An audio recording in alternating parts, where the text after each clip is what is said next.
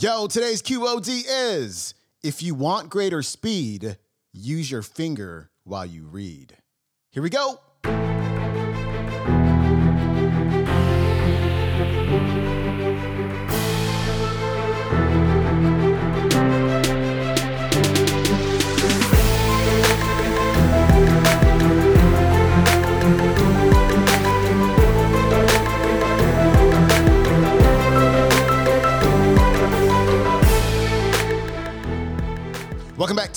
The Quote of the Day Show. I'm your host, Sean Croxton of SeanCroxton.com. I hope you are as excited about today's episode as I am because what you're about to learn is so cool.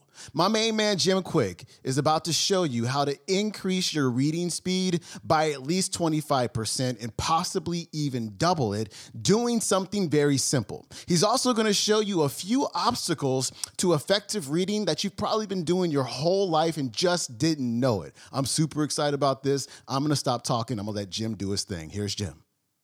I'm going to show you a hack that'll improve your reading speed 25, 50%. Some of you, it'll be 100%. You'll double your reading speed right? Raise your hand if you want to be able to do that right now. What are the rest? The rest of you don't want to learn how to be able to read faster? So here's, here's the thing. There are a number of things that keep you reading slow. I'm going to tell you what a couple of them are, and I'm going to give you one solution, all right? And then you can subscribe to a podcast and listen to more of them. But here's what you want, here's what you do. No, no, because in terms of time, like I want to be able to be respectful of your time. So here's, here's what it is. There are a few obstacles to effective reading right? There's two parts to reading. There's reading speed and there's reading what? Comprehension. And it doesn't make sense to have one without the other. Is that true? Now, traditional speed reading will teach you to skim, scan, skip words, get the gist of what you read. Now, my, my clients run countries and companies and, and they're doctors. They're like, like, you don't want your doctor to get the gist of what she's reading. I promise, promise you that, right? And so there are some things that keep you from reading better right? There's two speeds. There's, there's, there's two things, speed and comprehension. So one of them, obstacle to effective reading, is lack of education, right? Are, let me ask you a simple question. Are you born with the ability to read? No. No, nobody was born and started like reading magazines in the, in the waiting room, right? You're taught. But let me ask you a question. When's the last time you were taught how to read? When's the last time you took a class called reading? Not, not a college lit class, a class called reading. How old were you? Seven years old, six, seven years old. Let me ask you a question. Has the difficulty and the demand increased a little bit since you were seven? A little bit or a lot? Is it fair to say you're still reading it the same way you learned it? Yes, that's the problem. All right? So the second obstacle effective reading, and I'll bring this up because you brought it up, is lack of focus. Lack of focus is a big one, right? How many people you can't concentrate on what you need to read? Big problem because you're wired for distraction.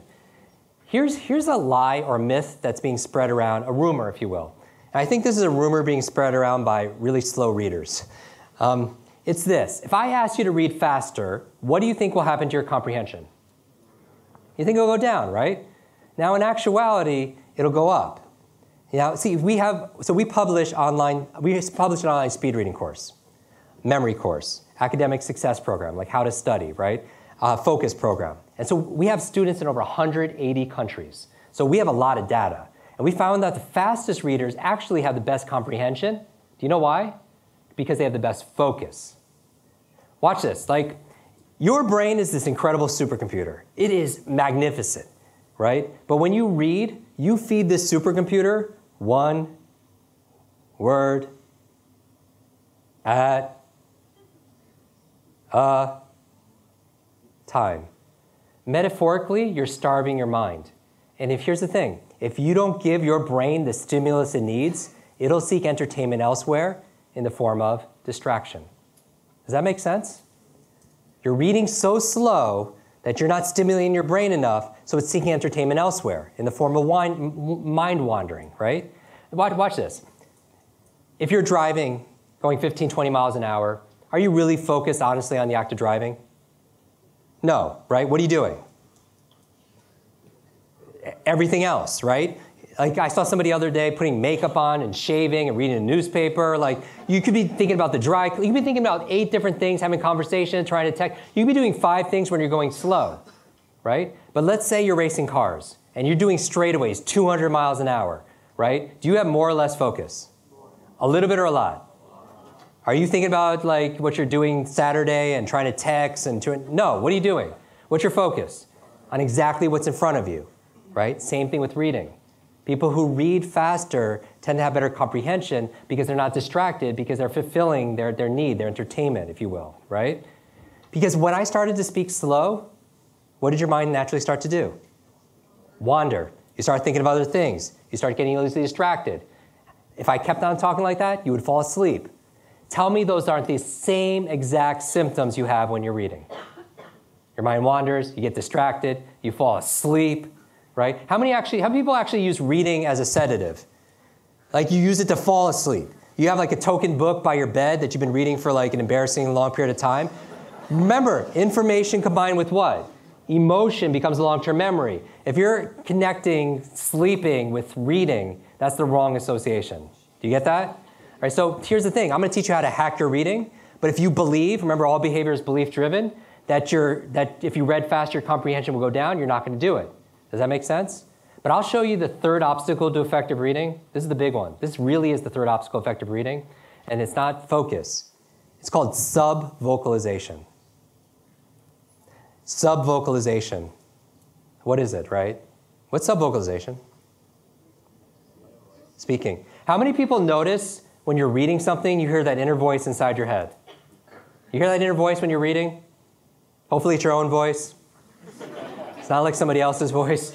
The reason why it keeps you reading slow is if you have to say all the words in order to understand them, you could only read as fast as you could speak. Is that crazy? That means your reading speed is limited to your talking speed and not your thinking speed. Isn't that nuts? But here's the question Do you have to pronounce words like New York City or computer to understand what those things are? No, no more than you would have to pronounce a stop sign when you see a stop sign on the side of the road. But do you comprehend it exactly? You understand it, right? No more than you would have to pronounce punctuation marks like comma, exclamation mark, question marks. You don't have to pronounce those things. So why are you pronouncing and there, because, this, that? You don't have to say it in order to understand it. And the best readers, they don't do that. Let me give you one hack to be able to overcome some of these obstacles. One of them is using a visual pacer when you read.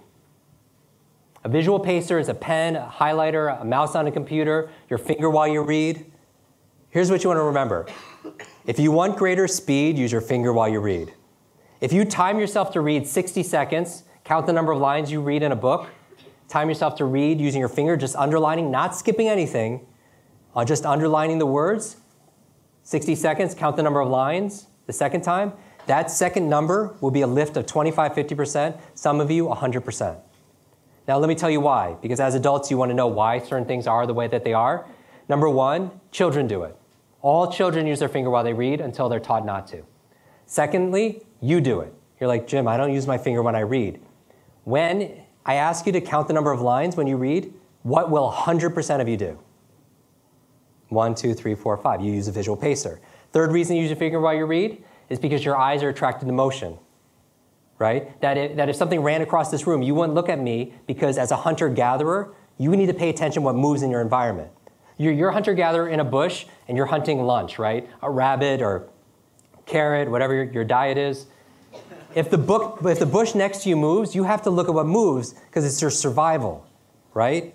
Number one, it could be lunch. Number two, you could be lunch, right? You have to look at what moves, right? So when your finger's going through the page, your attention's being pulled through the information as opposed to your attention being pulled apart. But the fourth reason you use your finger while you read is because it's how your neurology is set up, your nervous system, right? Your brain, your spine, your senses, certain senses work really closely together. So, for example, um, have you ever tasted a great piece of fruit? Like not something that's been waxed and sprayed in the supermarket, but like something that right off the vine, right from the farmer's market, have you ever tasted a great tasting peach before? Now, in actuality, you're not tasting that peach. In actuality, you're smelling the peach. But your sense of smell and taste are so closely linked that your mind doesn't know the difference.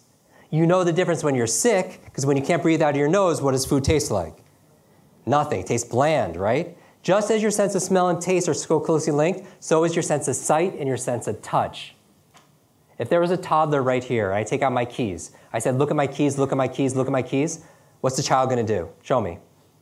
Reach out and touch. Because in order to see, he or she needs to feel like he, they're touching it, right? When people read with their finger, they tell me all the time, they feel more in touch with their reading. Let me, another example. If somebody loses their sense of sight, how do they read? Braille, right? Touch. Use your finger while you read. If you want greater speed, use your finger while you read. All right, friends, that was Jim Kwik giving you some of those speed reading tips. His website is jimkwik.com. When you go to Jim's website, you can get yourself a free three part brain training series taught by Jim himself. He's going to show you how to learn faster and also how to develop one of the most important skills ever. He's going to show you how to remember people's names. That's huge. I've taken several of Jim's courses, and gosh, what was this? Maybe six, seven years ago I met a friend for lunch downtown San Diego, and he had invited his entire company staff. And so we're sitting at this table, and I just met all these people from his company. So we're sitting at this table, and a friend of mine showed up maybe, gosh, 10, 15 minutes late. And so I said, Hey guys, this is Sarah. And I said, Sarah, this is, and I go all the way around the table. 12 to 13 people. This is such and such, and this is such and such, and this is such and such, and this is such and such. I go all the way around. When I get to the last person, they all look at me and they go, How did you do that? How did you remember everybody's name? You just met us. And I go, Yeah, because I just took this course. It was called Kwik Recall, I believe it was called. And it showed me how to use association to remember people's names. And so it is a remarkable skill to have. I'll bump into people I haven't seen in a year. Like I met them a year ago, you know, out and about, and I'll be like, "Hey, what's up?" And I'll tell them their name, and they'll be like, "Oh my god, how do you remember my name?" And I have to tell them my name because they don't remember, and they'll be like, "Oh my gosh, how do you do that?" And so, um, again, go to Jim's website, learn that skill. It is so darn important. It just really avoids a lot of awkward, you know, situations in life. So again, that's jimkwik.com. If you want to watch today's entire talk, go to YouTube and look up Jim Kwik, Kwik Learning 2018. And that is it for me. I'm going to see you tomorrow. Gregg Braden is talking about your beliefs. This is a really good one. I will see you then. I am out. Peace.